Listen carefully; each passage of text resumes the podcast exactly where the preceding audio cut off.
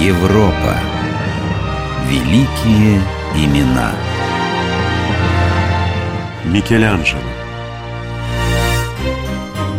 Спросите любого, что такое Флоренция, и вам ответит город искусств, родина великих художников. А между тем в конце 15 века мы едва ли отыскали бы во всей Флоренции хоть одного отца, который добровольно отдал бы своего сына в художники. Семья флорентийца Людовика Буонаротти не была исключением. Ну скажи мне, глупый юнец, что такое художник? Подлиза, чей достаток зависит только от того, подольстится ли он к богатому заказчику. Да и само по себе занятие создавать подобие окружающего мира. Тьфу! Надо думать, Господь не для того создавал подлунный мир, чтобы кто-то снимал с него копии. Отец, ты, может быть, не знаешь, что говорит о художниках Леонардо из Винчи, которого нынче славят во всей Италии? Так слушай же. Художник, говорит он, сидит со всеми удобствами перед своим произведением и водит легкой кисточкой с прелестными красками. Да-да, он разодет, как ему нравится, и жилище его наполнено веселыми рисунками и блестит чистотой. Ну, что ты на это скажешь? Или имя Леонардо ни о чем тебе не говорит? Не делай из меня дурака, Микеланджело. Я прекрасно знаю, кто такой Леонардо. Но, во-первых, не каждого смертного Господь наделяет талантами столь щедро, а во-вторых, сам этот Леонардо называет себя инженером, изобретателем, философом и еще кем угодно, только не художником. А почему? А потому что он стыдится одного этого слова худодожник. Прости, отец, я тороплюсь. Через полчаса у меня назначена встреча у церкви Санта-Кроче. Мы с Франческо Граначи будем копировать фрески великого Джота. О, боже! Снимать копии с копий. Найдется ли занятие более бессмысленное? Много лет спустя Микеланджело Буонаротти признается, что отец и родные братья даже поколачивали его за тягу к искусству. И все же он отвоевал себе право пойти в ученики к художнику Доменико Гирландаю. Маэстро Доменика привлекал юного Бонаротти в первую очередь своим знаменитым именем. Оно могло дать подмастерью путевку в жизнь, привлечь первых заказчиков. В советах же касательно самого искусства самоуверенный мальчишка не нуждался. Он владел рисунком лучше учителя и, говорят, даже исправил однажды его рисунок – фигуру женщины. Кто это сделал? Не молчите, признавайтесь. Я ведь вижу, что над рисунком потрудилась чужая рука. Маэстро, почему вы так сердитесь? Разве эта рука испортила рисунок? Признайтесь, ведь он стал лучше. А, это ты, Микеланджело. Да? Какая наглость! А впрочем, впрочем, не могу не признать, что рисунок и впрямь засиял. Учитель, вы обязаны наказать Буонаротти, а не хвалить его.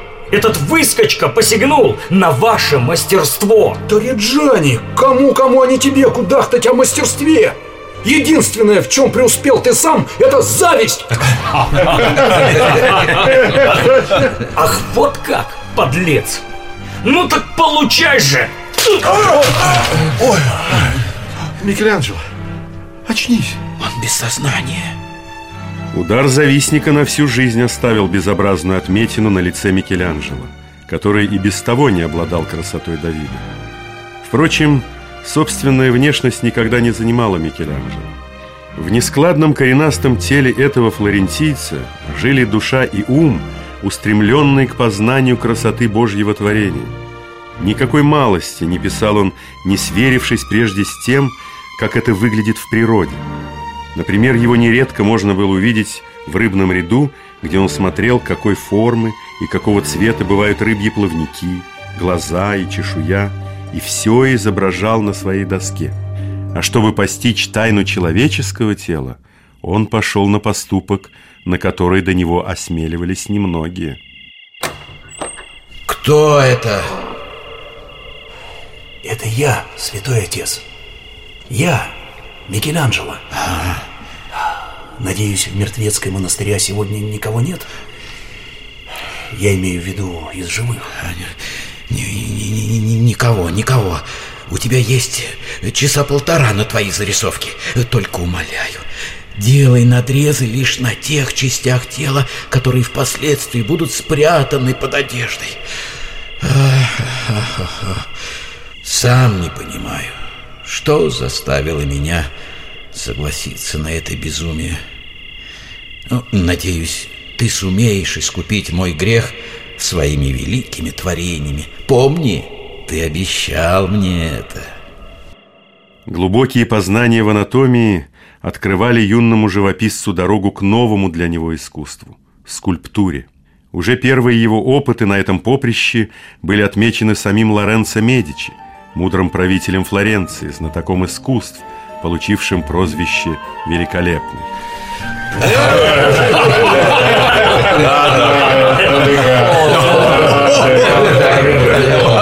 Сказал так сказал. Поднимаю чашу за твое будущее, мой талантливый юный друг. Благодарю, ваша светлость. Я пригласил тебя сюда не просто так. Я хочу, чтобы ты поселился в одной из комнат моего дворца.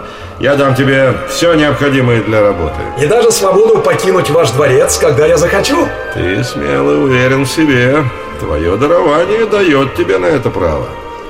Голова фавна, что ты изваял, поистине чудесным. Одно нехорошо. А, и что же это, мистер? Ты оставил старому фавну все зубы, тогда как у стариков хотя бы одного почти всегда не достает. Верно, верно сказано.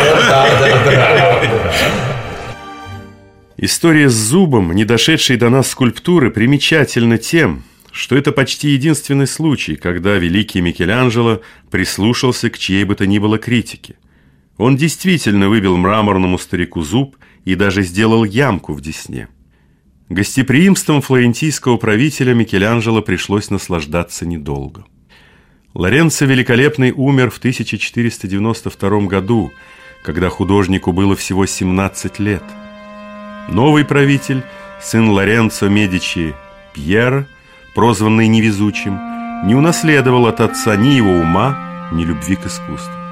Зимой 1494 года, когда во Флоренции выпал величайший снег, он велел Микеланджело слепить снежную статую.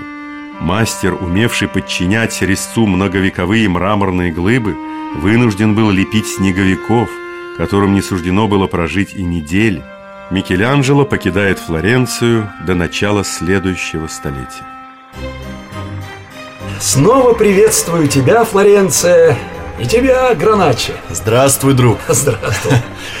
Я слышал, в соборе Святого Петра в Риме до сих пор яблоку негде упасть от желающих поглядеть на твою пьету. Говорят, никто до тебя не изображал столь пронзительно ту минуту, когда Пресвятая Дева склонилась над телом своего сына, только что снятого с креста. Многие не верили, что эту статую создал какой-то там неизвестный Микеланджело. Пришлось тайком прокрасться в храм и ночью при свете свечи высечь на одеянии Марии свое имя. Да. Между прочим, я упомянул в надписи, что я флорентиец. Так что прославил я не только свою персону, но и наш с тобой город. Интересно знать, по ком ты скучал больше всего, будучи в Риме?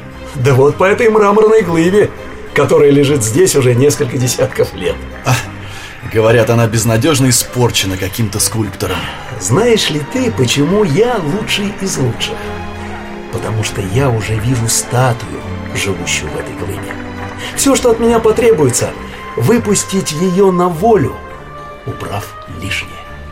В 1501 году Микеланджело заперся в мастерской и принялся освобождать из мраморного плена пятиметровую фигуру Давида, ветхозаветного героя, сразившего великана Голиафа метким броском камня из прощи. Все предшественники Буонаротти изображали Давида в минуту его торжества после победы над Голиафом. Давид, работа Микеланджело, только готовится к подвигу. Он напряжен, сосредоточен, Он понимает, насколько грозен враг, но ни страха, ни растерянности нет в его могучей фигуре. Он тоже уверен, что он лучший из лучших, потому что на его стороне Бог. Работа была завершена в 1504 году. Взглянуть на нее явился сам Гонфолоньер Садерини, глава флорентийского правительства после изгнания Медичи. Да, статуя не дурна. Только вот нос, пожалуй, великоват. Но, мистер, с того места, откуда вы смотрите на статую, невозможно увидеть нос. Как это невозможно? Такой огромный нос, скажу я вам, можно разглядеть из самого Рима. Нет, его определенно нужно уменьшить. Микеланджело поднялся на мостки, устроенные выше плеч статуи, незаметно захватил рукой щепотку мраморной пыли и стал легонько, взмахивая резцом, понемногу сбрасывать пыль, оставив нос в прежнем виде.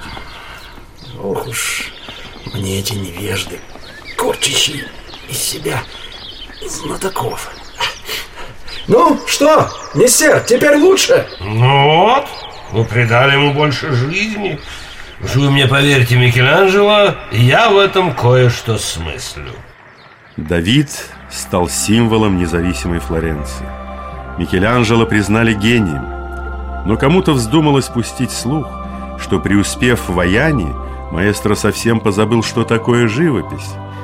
Желая поколебать его авторитет, его завистники убедили папу Юлия II призвать именно Микеланджело для росписи потолка Сикстинской капеллы в Ватикане. Микеланджело, никогда прежде не занимавшийся фреской, принял предложение, которое на самом деле было вызовом.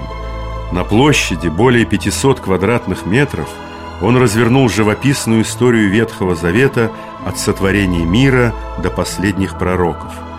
С 1508 по 1512 год видели его задравшим голову на 20-метровой высоте, еле держащим над собой обескровленную руку, изнемогавшим от боли в спине, падающим от усталости.